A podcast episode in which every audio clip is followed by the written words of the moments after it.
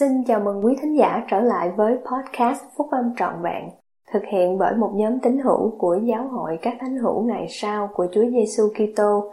Chúng tôi xin được chia sẻ cùng quý vị các nguyên tắc phúc âm giúp chúng ta có một cuộc sống hạnh phúc từ những bài viết đăng trong các tạp chí của giáo hội phát hành định kỳ vào mỗi tháng.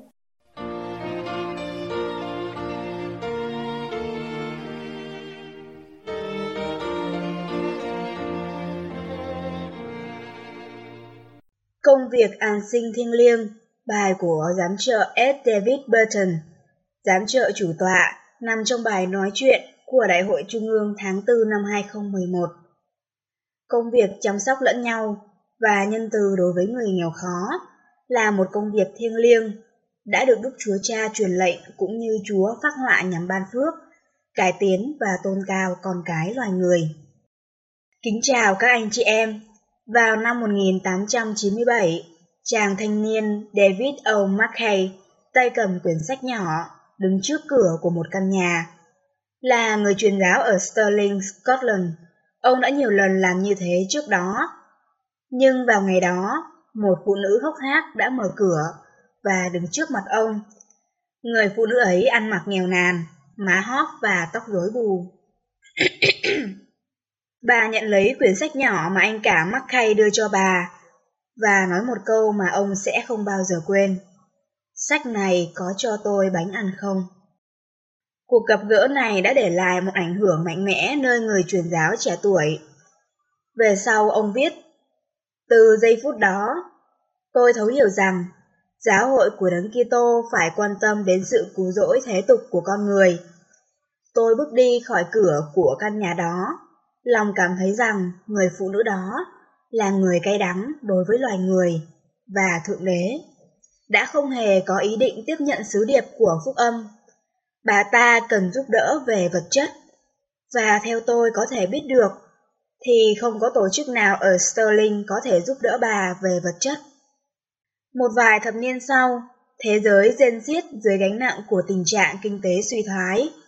Chính lúc đó, vào ngày 6 tháng 4 năm 1936, Chủ tịch Heber J. Grant cùng hai cố vấn của ông, J. Reuben Clark và David O. McKay, loan báo điều mà về sau được biết là chương trình an sinh của giáo hội. Thú vị thay, hai tuần sau, anh cả Melvin J. Ballard được chỉ định với tư cách là chủ tịch đầu tiên và Harold Bickley là giám đốc điều hành đầu tiên của chương trình đó. Đây không phải là một nỗ lực tầm thường. Mặc dù Chúa đã kêu gọi nhiều người phi thường để quản lý chương trình đó, nhưng Chủ tịch J. Reuben Clark nói rõ rằng việc thiết lập chương trình an sinh là kết quả của sự mặc khải do Đức Thánh Linh ban cho Chủ tịch Grant. Và chương trình này đã được thực hiện vào lúc đó nhờ những điều mặc khải tương tự ban cho các vị thẩm quyền trung ương có trách nhiệm đối với chương trình này. Sự cam kết của các vị lãnh đạo giáo hội để làm giảm bớt nỗi đau khổ của con người thì thật vững vàng và không thay đổi. Chủ tịch Grant muốn một hệ thống mà sẽ tìm đến và chăm sóc mọi người, cho dù phí tổn có là bao nhiêu đi nữa. Ông nói rằng ông sẵn sàng sử dụng mọi biện pháp quyết liệt để đóng cửa các lớp giáo lý, gián đoạn công việc truyền giáo trong một thời gian, thậm chí còn đóng cửa đền thờ, chứ không thể để cho người khác bị đói khát. Tôi đã đi cùng với Chủ tịch Gordon B. Hinckley ở Managua, Nicaragua khi ông ngỏ lời với 1.300 tín hữu của giáo hội đã sống sót sau một trận bão đầy sức tàn phá đã là 11.000 người chết. Ông nói với họ, cho tới chừng nào giáo hội còn phương tiện thì chúng tôi sẽ không để cho các anh chị em đói khát hoặc không có quần áo hay chỗ trú ngụ. Chúng tôi sẽ làm hết sức mình để phụ giúp theo cách Chúa đã chỉ thị phải được thực hiện. Một trong những khía cạnh động nhất vô nhị của chương trình an sinh đầy soi dẫn này mà đặt phúc âm làm trọng tâm là nhấn mạnh vào trách nhiệm và sự tự túc cá nhân. Chủ tịch Marion Gibromney giải thích, nhiều người có thiện chí đã sắp đặt nhiều chương trình để giúp đỡ những người hoạn nạn Tuy nhiên, nhiều chương trình này được đề ra với mục tiêu thiển cận là giúp đỡ người ta, thay vì giúp đỡ người ta tự giúp mình. Sự tự túc là kết quả của lối sống tầm tiện và có kỷ luật tự giác về mặt kinh tế. Từ lúc ban đầu, giáo hội đã dạy rằng, bằng mọi cách trong khả năng của mình, các gia đình cần phải có trách nhiệm về sự an sinh vật chất của mình. Mỗi thế hệ cần phải học lại các nguyên tắc cơ bản của sự tự túc. Tránh nợ nần, cẩn thận quản lý tiền bạc, dự phòng những lúc túng quẫn, lắng nghe và tuân theo những lời của các vị tiên tri tại thế, phát huy kỷ luật để phân biệt giữa điều mình cần với điều mình muốn và sống sao cho phù hợp với các nguyên tắc đó. Mục đích, những lời hứa và các nguyên tắc mà tái củng cố công việc của chúng ta nhằm chăm sóc cho người nghèo túng, vượt ra khỏi những giới hạn của cuộc sống trần thế. Công việc thiêng liêng này không chỉ giúp ích và ban phước cho những người đau khổ hoặc hạn nạn mà thôi. Là các con trai và con gái của Thượng Đế, chúng ta không thể thừa hưởng trọn vẹn cuộc sống thượng thiên mà không dấn thân hoàn toàn vào việc chăm sóc lẫn nhau, trong khi chúng ta còn sống nơi đây trên thế gian. Chính là trong việc hy sinh và phục vụ người khác một cách nhân từ mà chúng ta học được các nguyên tắc thượng thiên về sự hy sinh và dâng hiến. Vua Benjamin cao trọng đã dạy rằng, một trong số các lý do chúng ta san sẻ của cải của mình cho người nghèo khó và cứu giúp họ là để chúng ta có thể hàng ngày gìn giữ sự xá miễn các tội lỗi cho mình, ngõ hầu chúng ta có thể trở nên vô tội khi bước đi trước mặt Thượng Đế. Kể từ lúc thế gian được tạo dựng, lòng bác ái đã luôn luôn là một phần quyết định của xã hội ngày chính. Chúng ta mong muốn một thế giới hòa bình và những cộng đồng thịnh vượng. Chúng ta cầu nguyện để có được xã hội nhân từ và đức hạnh là nơi sự tà ác bị từ bỏ và điều thiện cũng như sự tốt lành chiếm ưu thế. Dù cho chúng ta có xây cất bao nhiêu đền thờ, dù cho con số tín hữu của chúng ta có lớn mạnh đến đâu, dù cho người đời có thấy chúng ta tốt lành đến đâu đi chăng nữa.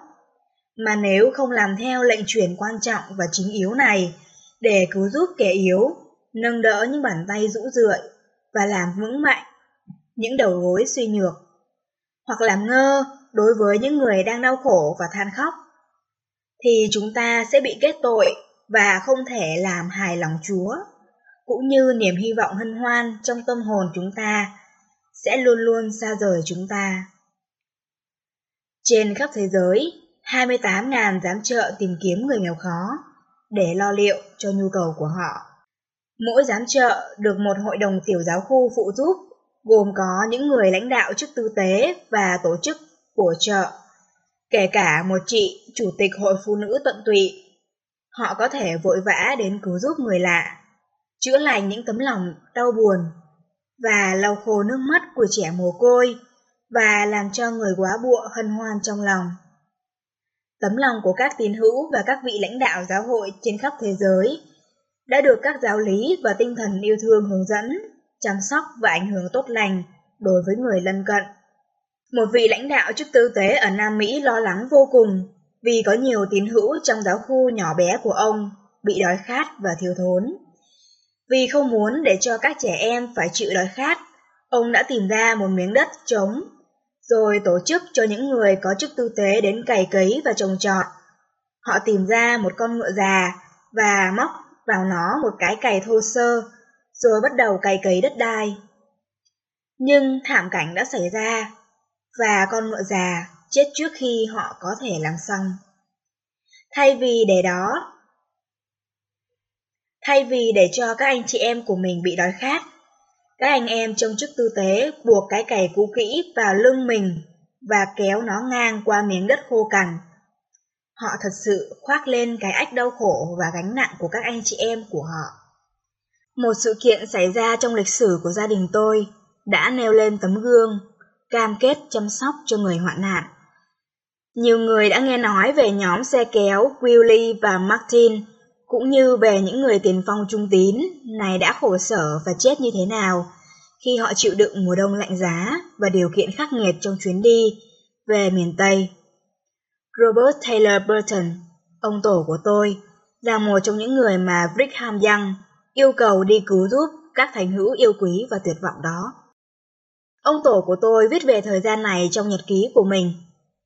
Tuyết rơi thành đống và trời rất lạnh. Lạnh đến nỗi chúng tôi không thể di chuyển được. Nhiệt độ là 24 độ âm. Lạnh đến nỗi người ta không thể di chuyển được. Các thành hữu lâm nạn được phân phát những đồ tiếp liệu cấp cứu. Nhưng mặc dù những người đi giải cứu đã cố gắng hết sức, nhưng nhiều người đã chết và được chôn cất dọc trên đường đi.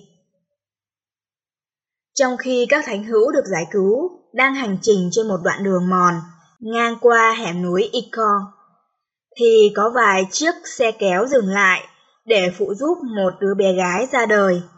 Ông Robert thấy rằng người mẹ trẻ không có đủ quần áo để giữ cho đứa con sơ sinh của mình được ấm. Mặc dù nhiệt độ xuống đến mức đông đá, nhưng ông đã cởi cái áo may ở nhà của mình và đưa cho người mẹ để cuốn đứa bé lại. Đứa bé được đặt tên là Ecor, Ecor Squire, để ghi nhớ hoàn cảnh và nơi ra đời của nó. Trong những năm về sau, ông Robert được kêu gọi vào giám trợ đoàn chủ tọa của giáo hội, là nơi ông đã phục vụ trong hơn ba thập niên. Lúc 86 tuổi, Robert Taylor Burton bị bệnh. Ông họp gia đình lại bên giường mình để ban cho họ phước lành cuối cùng của ông. Lời khuyên dạy giản dị nhưng sâu sắc này là một trong số những lời cuối cùng của ông. Hãy nhân từ đối với người nghèo khó. Thưa các anh chị em, chúng tôi kính trọng các vĩ nhân tháo vát đó đã được Chúa kêu gọi để tổ chức và quản lý chương trình phục vụ các tín hữu nghèo túng của giáo hội Ngài.